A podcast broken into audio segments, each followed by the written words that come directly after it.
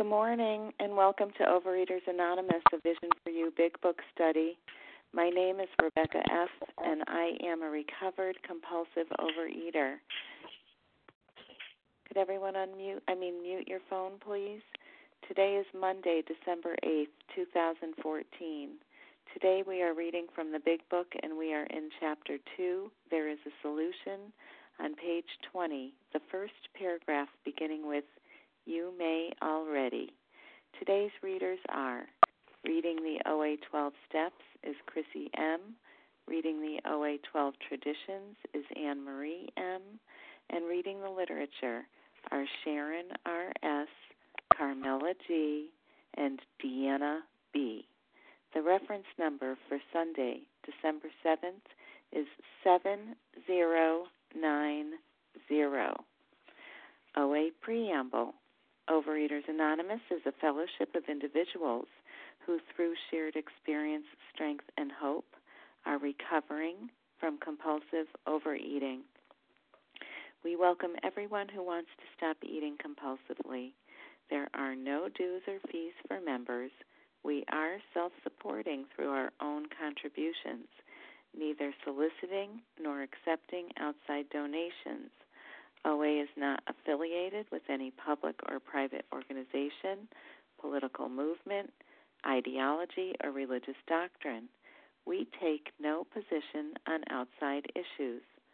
Our primary purpose is to abstain from compulsive eating and to carry the message of recovery through the 12 steps of OA to those who still suffer. Our sole purpose. OA's fifth tradition states each group has but one primary purpose to carry its message to the compulsive overeater who still suffers.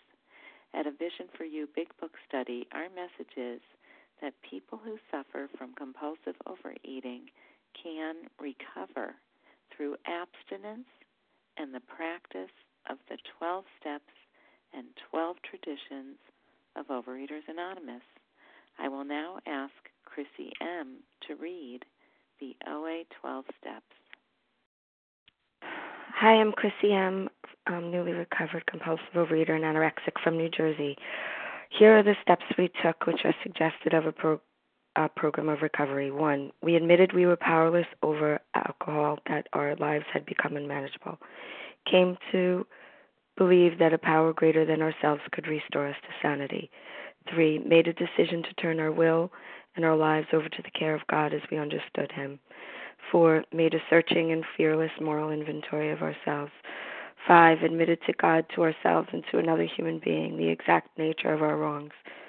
Six, were entirely ready to have God remove all these defects of character.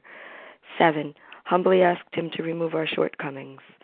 Eight, made a list of all persons we had harmed and became willing to make amends to them all made direct amends to such people wherever possible, except when to do so would injure them or others. 10. Continued to take personal inventory. When we were wrong, promptly admitted it. 11. Sought through prayer and meditation to improve our conscious contact with God as we understood Him, praying only for knowledge of His will for us and the power to carry that out. 12 Having had a spiritual awakening as a result of these steps, we tried to carry this message to alcoholics and to practice these principles in all our affairs. Thank you, Chrissy M. I will now ask Anne Marie M. to read the OA 12 traditions. Good morning, everyone, and Rebecca, thank you for your service. My name is Anne Marie M. I am a recovered compulsive eater in South Carolina the 12 traditions. Our common welfare should come first. Personal recovery depends upon OA unity. Two, for our group purpose, there is but one ultimate authority, a loving God as he may express himself in our group conscience. Our leaders are but trusted servants, they do not govern. Three, the only requirement for OA membership is a desire to stop eating compulsively. Four, each OA group or I'm sorry, each group should be autonomous except in matters affecting other groups or OA as a whole. Five, each group has but one primary purpose to carry this message to the compulsive overeater who still suffers. Six, an OA group ought never endorse, finance, lend, or lend the OA name to any related facility or outside enterprise, lest problems of money, property, and prestige divert us from our primary purpose. Seven, every OA group ought to be fully self supporting, declining outside contributions.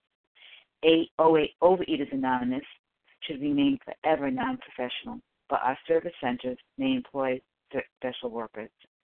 Nine, OA as such ought never be organized, but we may create service boards or committees directly responsible to those they serve. 10. Overeaters Anonymous has no opinion on outside issues, hence the OA name ought never be drawn into public controversy. 11. Our public relations policy is based on attraction rather than promotion.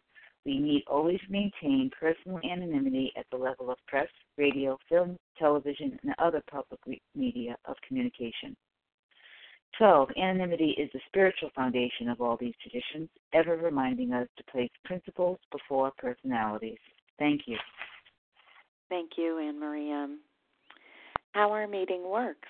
Our meeting focuses on the directions for recovery described in the Big Book of Alcoholics Anonymous. We read a paragraph or two from the literature, then stop and share on what was read. Anyone can share but we ask that you keep your sharing to the topic and literature we are discussing, and that you keep your share to approximately three minutes. Singleness of purpose reminds us to identify as compulsive overeaters only. Our abstinence requirement for moderators is one year, and for readers is six months. There is no abstinence requirement for sharing on topic. This meeting does request that your sharing be directly linked to what was read. We are sharing what the directions in the Big Book mean to us. To share, press star 1 to unmute. Once you are done sharing, let us know by saying pass, then press star 1 to mute your phone. In order to have a quiet meeting, everyone's phone, except the speaker's, should be muted. Today, we resume our study of the Big Book in Chapter 2. There is a solution on page 20, the first paragraph beginning with, You may already. I will now ask Sharon R.S. to get us started by reading two paragraphs ending with, As we see them. Good morning, and thank you uh, so much. I'm very glad to be here with you on the line. I'm Sharon R.S., and I am a overeater. You may already have asked yourself why it is that all of us became so very ill from drinking.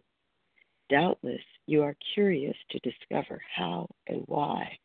In the face of expert opinion to the contrary, we have recovered from a hopeless condition of mind and body if you are alcohol an alcoholic who wants to get over it, you need be asking, what do I have to do? It is the purpose of this book to answer such questions specifically. We shall tell you what we have done. Before going into a detailed discussion, it may be well to summarize some points as we see them. So, now we're getting ready to review, uh, and then we're going to go into the program of recovery. But here I'd like to look at the phrase, we have recovered from a hopeless condition of mind and body. We have recovered. And uh, and it's hopeless. It's not seemingly hopeless, um, but it it says from a hopeless condition of mind and body. And I tell you, the way I ate food, it was with a vengeance. It was there was it was there was no thought. It was there was nothing that could stop me. I had to have that food it was it was I was compelled. I I had to do it. I had to eat that food. And yet here I am uh, for over 13 years. I have not been compelled. I I was just thinking about it just yesterday and I I thought, wow. I I really um can go anywhere. I can cook food for my family. I can have have it in the house and it doesn't call me. I don't want it. I don't like I used to. And I have actually recovered from this disease, something that seemed impossible 13 years ago. What changed? And we're going to talk about that uh, in the next paragraphs to come. But what I want to talk about is that we can recover, even though it seems impossible. We can get recovered, which means that we do not have to eat compulsively. We can eat our food that uh, we've that our body needs, and then we can go on with the business of living. And the other thing is that this is a condition of the mind as well as the body. Our body and our mind are affected by this disease. My mind would tell me I needed the food, my body would call for it. If I stayed off the food, if I didn't eat it, then I didn't as long as I stayed away from the food, I didn't need the food. But then my mind would tell me that I need it. So this is a very complicated disease, and we have a very clear way to get recovered.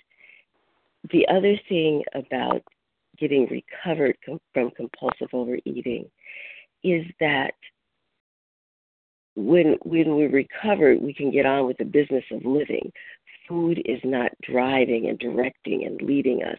It's not the only thing that we think about. But we are, we still have that disease.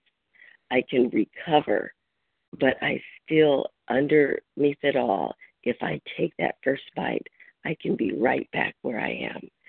So, what we're going to talk about in the next paragraphs is is um, first we're going to review this question of the disease, and then we're going to talk about the program of recovery. So hold on, uh, help is on the way. We can get recovered, and we have a, uh, a clear way to do that. And with that, I pass. Thank you, Sharon. Charles from New York. Lauren, share. Lauren S. from Pittsburgh. Mary, Mary A. Hello. Okay, so I was going to say, would anyone like to share on these two paragraphs? Sorry. And I've, that's okay. That's okay. I've heard Charles, Lauren, Lauren S. I heard Charles, Lauren S. and Mary. I didn't catch the first initials of your last name, but when you speak, you can repeat that. Go ahead, Charles. Good Morning. Um, thank you, Rebecca, for your continued service. Good morning, visionaries. My name is Charles H a recovered visionary just for today. And um, you know, I thank God, my higher power, for waking me up first of all. And uh I'd just like to drill down on um we have recovered from a hopeless condition of mind and body. Um you know, one thing, one thing must thank God for for a recovered sponsor, right? He, he suggested this to me.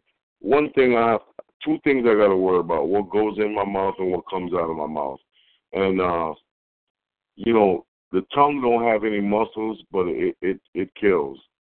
it kills. But my mind, my mind kills. See, my mind was hopeless before I got disciplined.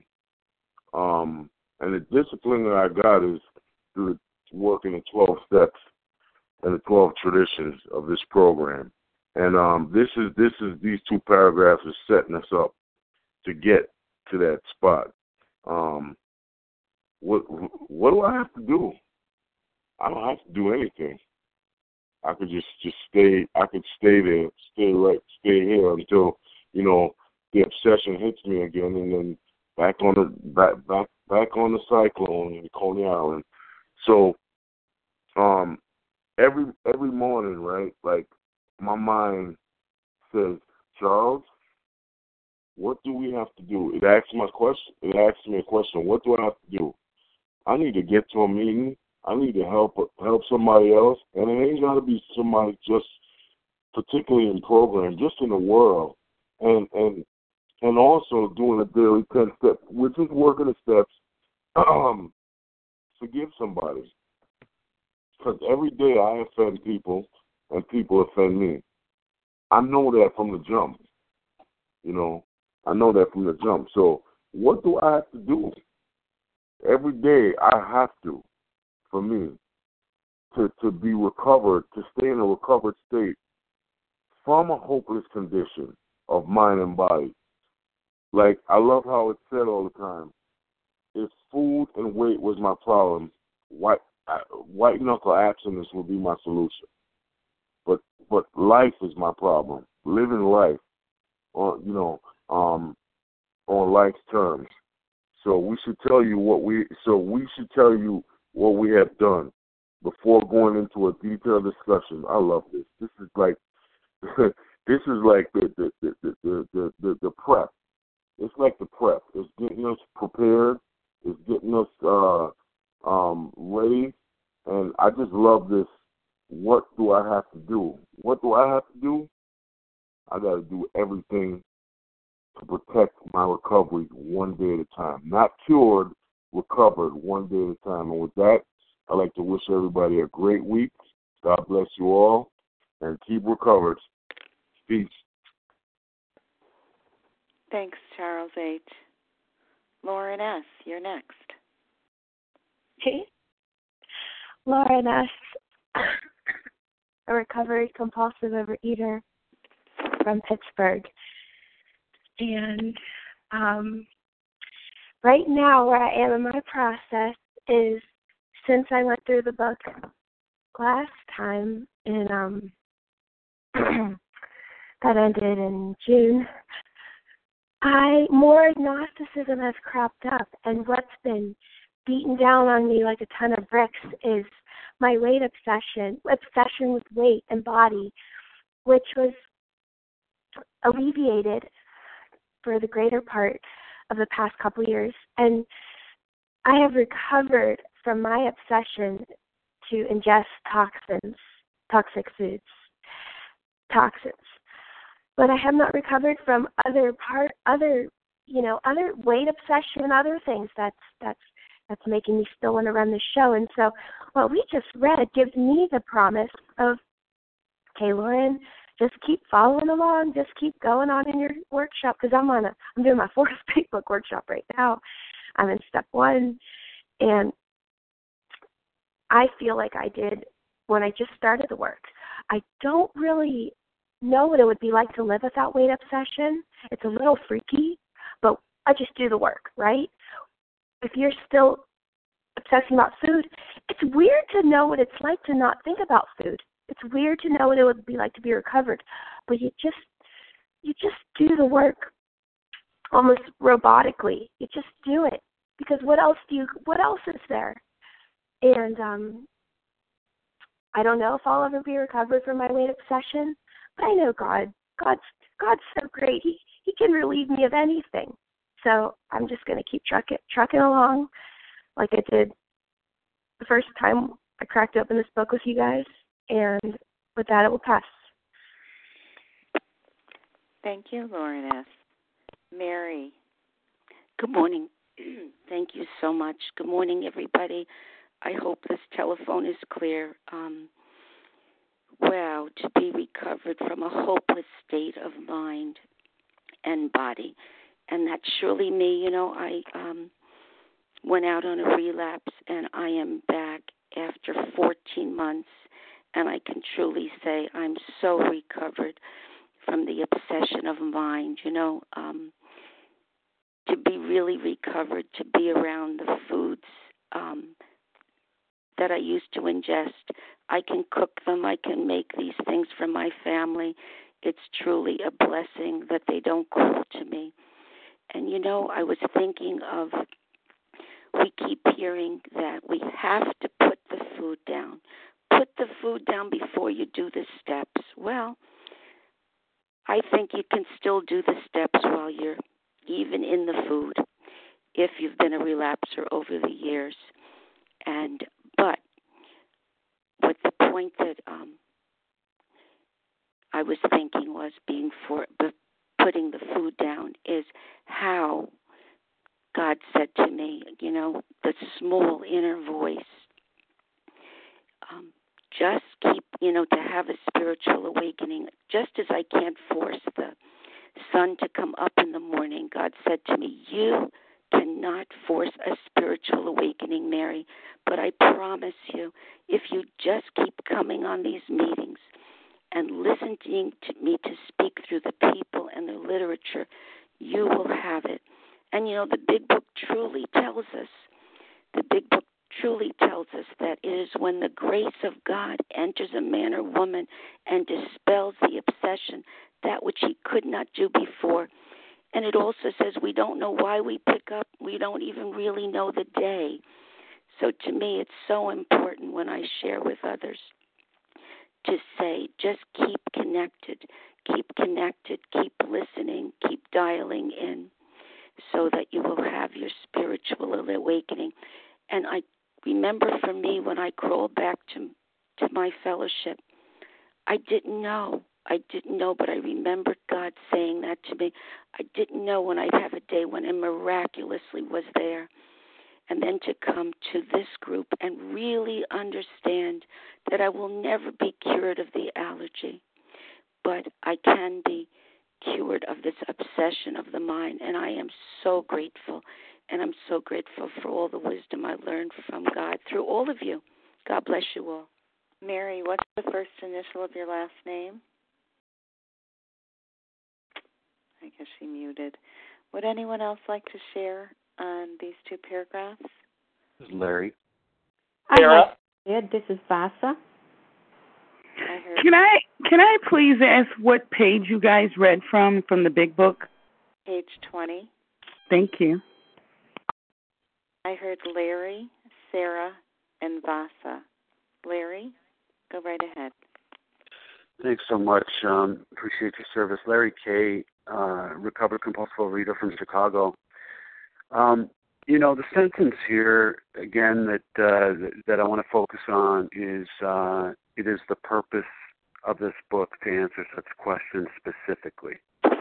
And um, you know, I, I read that many times in the first uh, several years when I came into program, and you know, but nonetheless, you know, I still, for me, I was trying to do it myself, and you know, the I read that, but it didn't sink in. You know, the the purpose of the book to answer such questions specifically. It tells us it tells us exactly, precisely what we need to do to get well. What do I have to do? You know, and and for some reason, I think uh, for me, maybe it resonates with you. It was the ego, you know, uh, was so powerful that I could actually read words like that, but nonetheless, I'm going to find my own way, my softer way, you know, because I didn't, I couldn't feel uh, uncomfortable for very long. And so I I looked for shortcuts. You know, I looked for easier ways to do this rather than you know uh, follow these these instructions precisely. And I remember when I finally uh, the overnight success that I was in this program after five years of struggling. Um, you know, I remember actually working through the steps precisely, sequentially, and I remember I was in my kitchen eh, because you know something happened to me. I had a, a vital uh, spiritual transformation, and I remember thinking, "You've got to be kidding me! You've got to be kidding me!" I wasn't angry like you've got to be kidding, but really, that's what it was all the time. I was looking for great complexity to a to a problem that I thought was very complex. And you know, these instructions, all that was required was that I follow these instructions and I would come into a new relationship with my Creator that would enter my heart and my mind in a way that, sure, it was going to extract that obsession of mine. That was one of many things that it did for me. But there were so many other gifts that that was going that that this process was going to bring to my life. But um, you know, too often I think what happened, certainly happened for me, is the ego was so strong that I was just going to work the tools. I was going to try to do anything to divert my attention. I would run through grocery stores. Don't look, don't look, you know, drive down the road. Don't look at that place that used to pull me in like a magnet, right? I don't have to live my life that way anymore because I followed the instructions precisely and I'm nothing special. Nothing special. This is this program is not for just the special. This is for anyone who follows the instructions precisely. So, anyways, thank God for Alcoholics Anonymous because it did indeed save my life. And with that, I'll pass. Thanks. Thank you, Larry K. Sarah W. Thank you, Rebecca, for your service. This is Sarah W., grateful, recovered compulsive overeater. So grateful to be sober today and to be abstinent and to be in my right mind. You know, thank you, God. Thank you, God. Um, you know, I, I really, when I was thinking about this, I thought, um, you know, of my journey uh, through in recovery, and um, you know, I think one of the biggest things is, you know, how badly do we want it? You know, do we want it enough to to try the things that are that are being asked of us and i i just want to welcome anybody that's new on the line and especially those that are um coming back. It's so hard to come back. You know i remember myself um i you know i had very beautiful abstinence for about six years um lost all my weight you know eighty ninety pounds. Uh really felt good you know. And um, and then I moved, and I didn't have my recovery community. I had been, you know, utilizing the Big Book, but I really never learned to do a 10, 11, and 12, and that was where I kind of got off track. But you know, what I can say is that um, it really does. It happens, you know, that that God does this to us for us uh, if we're willing to do the work. And um, you know, for me today, instead of saying that my my relapse, which was a, a long relapse, like eight years, um, you know, really helped me a lot because you know I have a lot of compassion for people, and at the same time, I know in my mind that I will always be a compulsive overeater. I will never be different from that, and that I, I'm recovered today, um, and that's a daily reprieve. That's all I have and it's contingent on if I stay in these beautiful steps that we have. And um, you know, it is really all about change. So you know, I, would just like to invite those that are kind of struggling to to uh, keep their mind open to what what this beautiful program can offer us. You know, I can talk all day about my behaviors with the food. Uh, and and and how I you know destroyed my body and you know got high blood pressure, COPD, you know how, how badly I felt. But I think the worst of the problem was that I was living in a in in this in this uh, prison that I made of myself because I had no relationships that were healthy. I was a very angry, unhappy woman, and that is what even more than the food stuff. The food is important, but my God, you know, I had no life. I and I was really making a lot of people around me miserable. So so grateful today for what the program has offered me and for all of you. But I do realize today that the fellowship is not what is going to keep me healthy in my abstinence. It is truly working the 12 steps. And with that, I'll pass. Thank you. Thank you, Sarah W. Vasa O. Yes. Thank you, Rebecca, and good morning, everybody. And I'm Vasa O, recovered compulsive overeater calling from Florida. Ah, wow. Find out how to recover from. I was curious. I really was so curious to find out how to recover from this hopeless condition of the obsession of the mind and the body. And that was me, that hopeless, helpless person that I struggled for years and years and tried kind of all kinds of forms of diets um, to to you know to put the food down, but I could never never keep it down. I could keep it down for a little bit. I remember being off the sugars. I'll just wrap it up. Oh, I don't. That's my time. But anyways, I remember being abstinent even before coming from the program from the sugars, but I, I was not abstinent. The the compulsion was there, still the obsession. So I always kept on going back to it.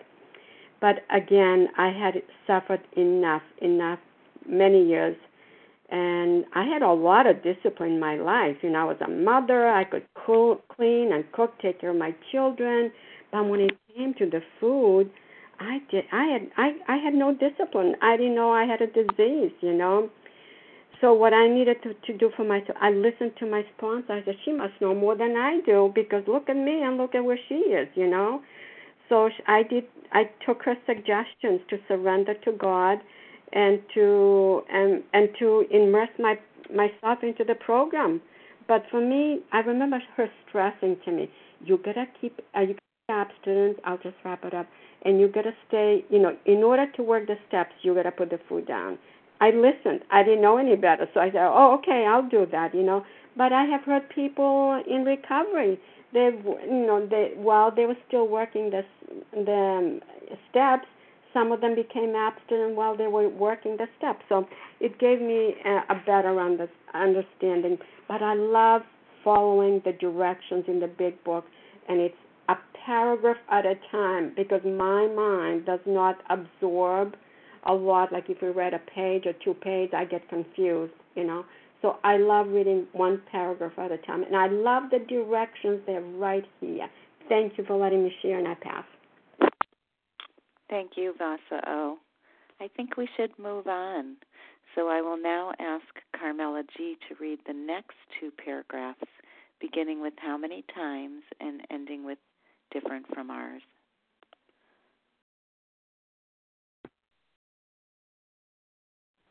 Thank you, Rebecca. Uh, this is Carmela G. from New York. How many times people have said to us, I can take it or leave it alone. Why can't he? Why don't you drink like a gentleman or quit? That fellow can't handle his liquor. Why don't you try beer and wine? Lay off the hard stuff. His willpower must be weak. He could stop if he wanted to. She's such a sweet girl. I should think he'd stop for her sake. The doctor told him that if he ever drank again, it would kill him. But there he is, all lit up again. Now, these are commonplace observations on drinkers, which we hear all the time. Back of them is a world of ignorance and misunderstanding we see that these expressions refer to people whose reactions are very different from ours. And I'll just take a few moments to reflect on that. This is Carmela G. Um, he could stop if he wanted. How many times we said that to ourselves? And I said it to myself. And after an eating binge, I would promise tomorrow I'm not picking up a thing. And tomorrow never came. Well, I had a life threatening illness, and the doctor said I had to lose 100 pounds. That seemed impossible to me. And it was impossible for me because I didn't realize at the time that I was a compulsive overeater. I didn't want to realize. I was in denial. I didn't want to admit that I was hopeless. I wanted to think I was powerful and I could do it. Well, it was only until I surrendered and I gave it up to God and said, God, please help me, that I was fortunate enough to lose over 160 pounds. And for that, I'm grateful every single day. But the weight loss wasn't it it just wasn't doing it. I wanted something more. So, working the big book a little bit harder every single day, following those directions, one day at a time, acting as if when I didn't believe, trying when I wasn't sure, surrendering every single morning, asking God, my higher power, please direct me. Let me do thy will, not my will. Giving up that power that I thought I, I was so powerful. I thought because I had degrees and a profession that I knew it all. Well, only when I surrendered, now that I've had the weight loss, completed the steps, do I feel such a joy that I want to spread and I want to share. And thank you for, so much for letting me share that. Have a good day. I pass. All right, Charles from New York again. Anna H. Kathy K. Sally. Kim. Deanna B. I'll be honest with you. I, I was just wanting to thank Carmela G, and so I got a little thrown off. I heard Charles, and so thank you, Carmela G. I heard Charles. I heard what I thought was maybe Anna, but I might have missed the beginning of her name. Anna H. Is it Anna H? It is. Okay. And who? who I have an idea. Do you want to thank Carmela and then let everyone say it again? I can't Kim hear B. Kim. Okay. Kim. And Deanna Kathy K. K. Right. Kathy. And K. Sally. Sally, yeah. Okay. Um all right. So I have Charles H, Anna H, Deanna B, Kim G, Kathy K, and Sally A. Did someone else speak up that I missed? Okay, great. Charles H. Um, if you don't mind, since this is your second share, I'm going to ask you to try to be very brief. Again, I will. Um, Charles H. again, recovered visionary. Uh, how many times have people said to us, I can take it or leave it? Why can't he? Because I'm a compulsive overeater. Why don't you eat like a gentleman? I can't eat like a gentleman. Wi- wi- wi- Without without vision, vision for you, I couldn't do anything like a gentleman. You know, and I just that's uh, you know it's the truth. I, I just couldn't do it. I didn't want to do it at first, and when I tried to, fighting for white knuckle abstinence, I couldn't do it. I just could not do it. And when when I got to that state that I could not do it, that's when uh, I, I had a God opening. I had a God opening in my body and my mind to allow me to do it one day at a time. With that, I'm gonna pass. Thanks. Great. Thanks, Charles H. Anna H. You're next. Good morning, everyone. This is Anna H. I'm a compulsive overeater. I'm recovered for today and one day at a time in this program. Um, yeah, I just want to piggyback on this reading and what's already been said. I absolutely went through my life thinking that I could control this if I could just have the willpower to control this. Um, and that's what they're saying here. You know, so many of us for so long said, "Oh, you know what? If we can control this," and I had people in my life who, um, you know, give those frothy emotional appeals like, "Can't you please? You know, we love you, we care about you, um, your health. You know, can you please like not do this? You know, not do this to yourself." And then also people saying, "Oh, you know what? It's just your willpower. It takes a lot of discipline, and you know what? Maybe you're not disciplined enough." and that used to really do two things. It would really make me angry because there was a point in time that I had willpower enough to control this disease, and that was at a point that was before, like the book says, habit becomes obsession. Um, but this disease is progressive, and it wasn't until it progressed enough for me that um, it progressed to the point where I could not control it with my own will anymore. I would wake up in the morning and avoid eating for as long as possible because I knew the choice that I was going to make was going to be one that was going to not be um, something that was healthy and felt good to put in my body, and I knew it was going to be a overeating situation. So it came to a point for me where I had to be willing to surrender and turn it over to God and say, I don't, I don't got this. I can't do this. And the beauty is, is the big book um, has given the instructions that I need every day. Um, whenever I have question, I can look, and there is always something there. Especially 83, 83 through 88 every morning. It even tells me what to pray for. You know that I can ask for different thoughts. I always wanted different actions and different results, but I can ask for different thoughts today. Um, and I didn't know that. So, anyway, with that, I'll pass. Thank you for being here on the line this morning, everyone. Bye bye. Thank you, Anna H. Deanna B.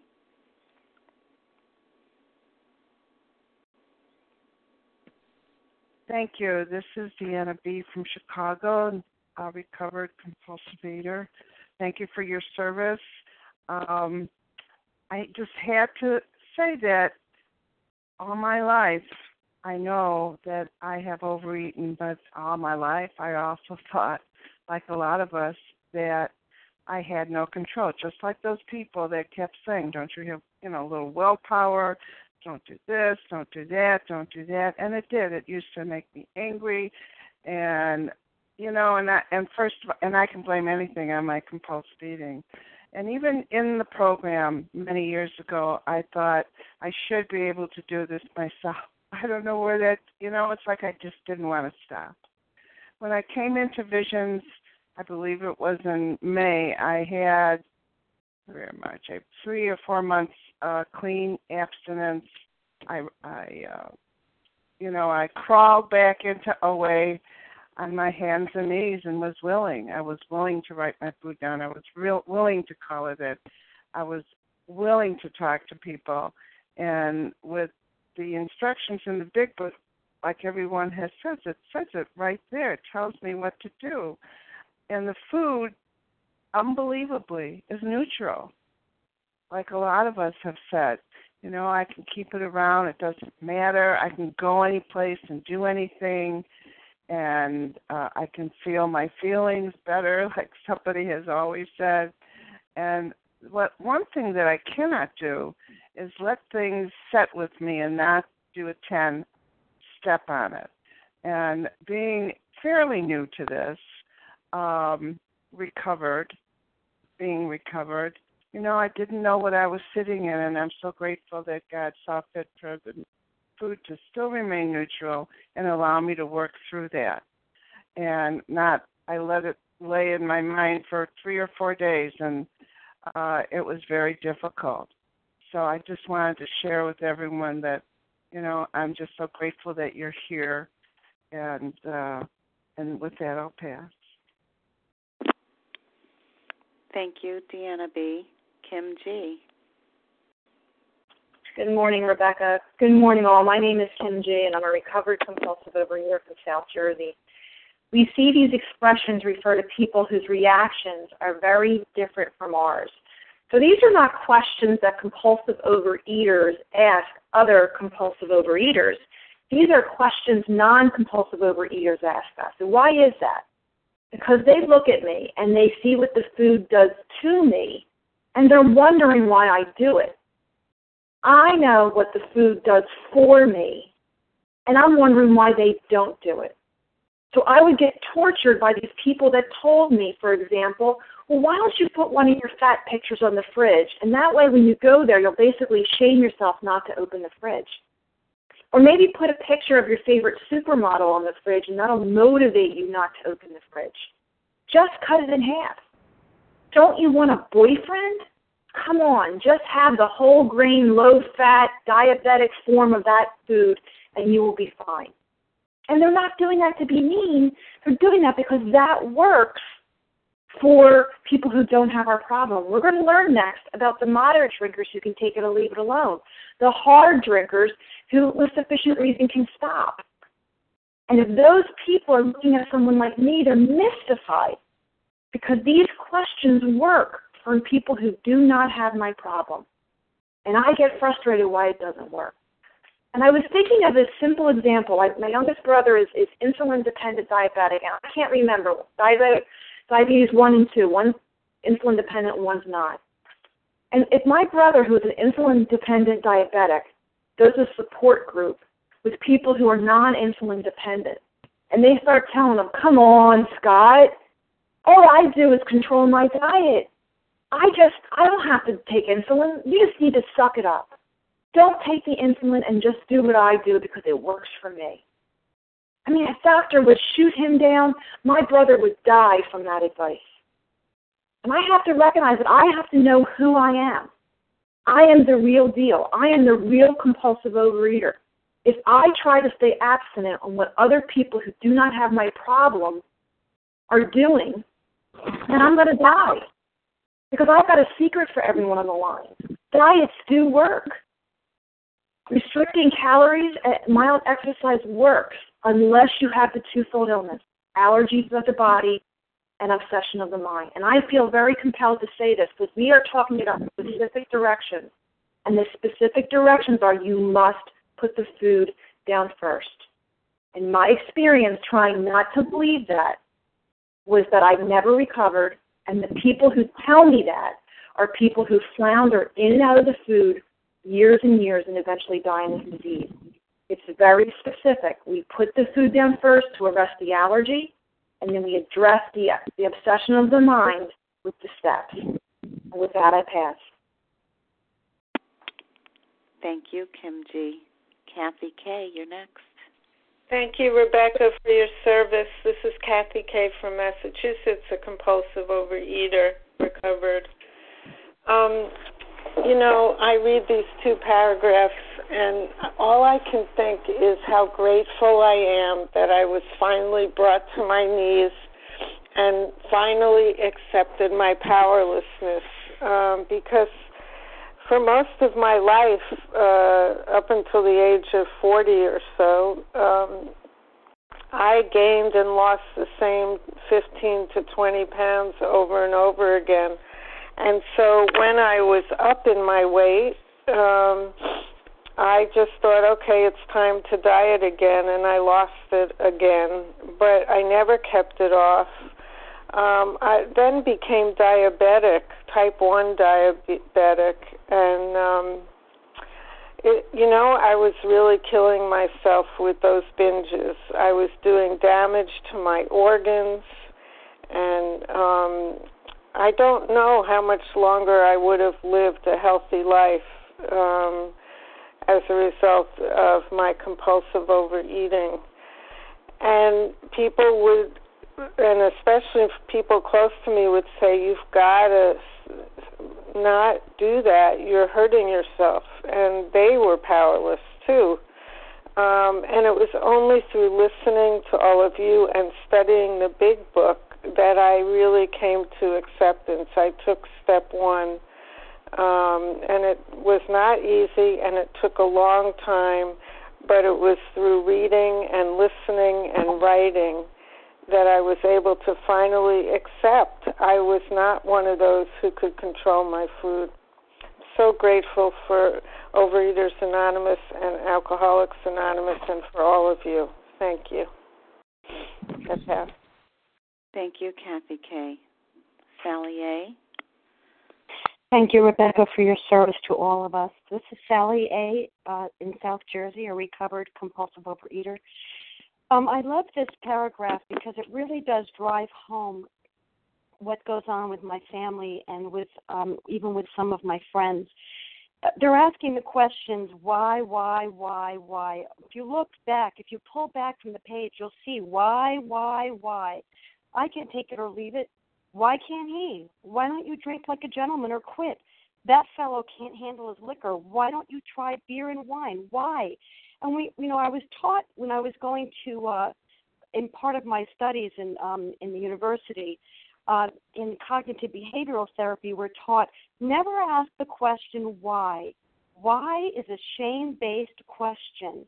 And so frame your question, but do not frame it without using the word why because the word why has implications of shame. And so when people are asking these questions, why can't he? Why don't you try this? Why don't you drink like a gentleman? These are these are questions that come to me all the time from my children who are not children, they're grown adults. You know, and what I've learned recently in, in this past holiday, Thanksgiving, and here we are in the middle of a lot of holidays, so perhaps you're in the same experience that I'm having. I've learned recently that for years my children were judging me and and angry and even angry at me and putting me down because I gained 110 pounds in about 10 years and they were angry because I was their mentor. I was very much a strong leader to my own children. And here I was vacuous. I was lost in the food and they couldn't understand that. Interestingly, here I am now. I've lost 80 of those pounds and I'm now weighing and measuring, something I have not done publicly. I, I've been weighing and measuring privately in my home, but I was never willing to weigh and measure publicly. And what's interesting about this is that now my children are they're asking me these why questions. Why do you have to do that? Mom, that's embarrassing. Why do you have to do that? So now they're not asking the why questions because I'm I'm fat. Now they're asking the why questions because I'm trying to get well. And interestingly, we see on page 21 of the 12 and 12, it says at the bottom of the page, until he so humbles himself, his sobriety, if any, will be precarious. And in the big book, we see the difference between precarious abstinence and entire abstinence. And what I'm learning is that I can't care anymore what people think about Sally A. I just can't care. I have to know who I am. I have to know in public and in private that I'm not a normal eater. I have an eating disorder, and I understand that today. And it doesn't matter anymore what anyone thinks of Sally anymore. It just matters that I know, and I'm not affected by the shame based comments anymore from my children or anyone else. It doesn't matter. What matters is I don't want to live on the edge of a cliff and have a precarious sobriety anymore. I want to have entire abstinence. Thanks for letting me share. With that, I pass. Thank you, Sally A. Well, this is Rebecca, and since we only have a couple of minutes, I hesitate to open the floor, so that's my cue to share. And I'm Rebecca F., a recovered compulsive overeater from mm-hmm. Connecticut. And I really appreciate everyone's enthusiasm to speak on the line this morning. Thank you all for sharing. And I get so much out of being at this meeting and in particular being of service. If you if you are eligible, if you have the abstinence requirements and you haven't stepped up to the plate, I encourage you to do so because it really enhances my program, and I imagine it does to all of us who do um, uh, volunteer on the line.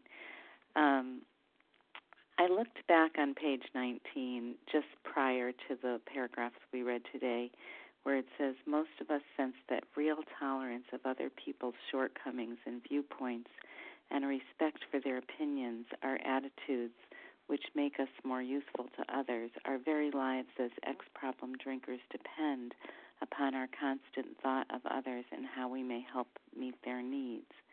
And now we talk about how um, we live in a world of ignorance and misunderstanding. And it's just so important for us to stay reco- to be recovered, to become recovered, and to stay recovered, to have real tolerance and respect of people's ignorance and misunderstanding. And I remember that I was ignorant and didn't understand. And I am the compulsive overeater. So, how could I expect others to be anything different when they haven't done this work and they don't know what I've learned from those of us who have gone before me? And it also reminds me that if I was ignorant and misunderstood about my own disease of compulsive overeating, I'm ignorant and still misunderstand about other things in the world, just like everybody else. So, you know what they say love and tolerance is our code.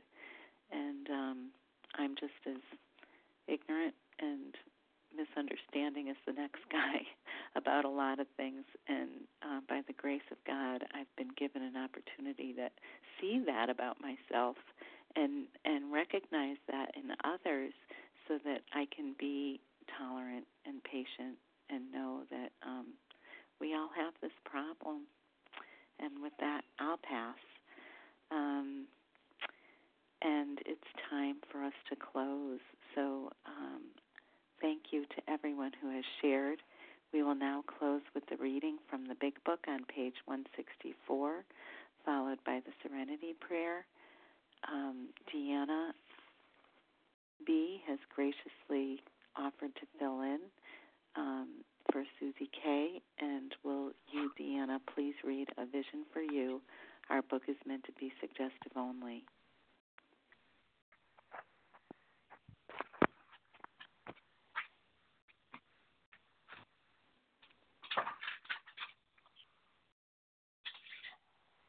Deanna B., are you getting the page 164?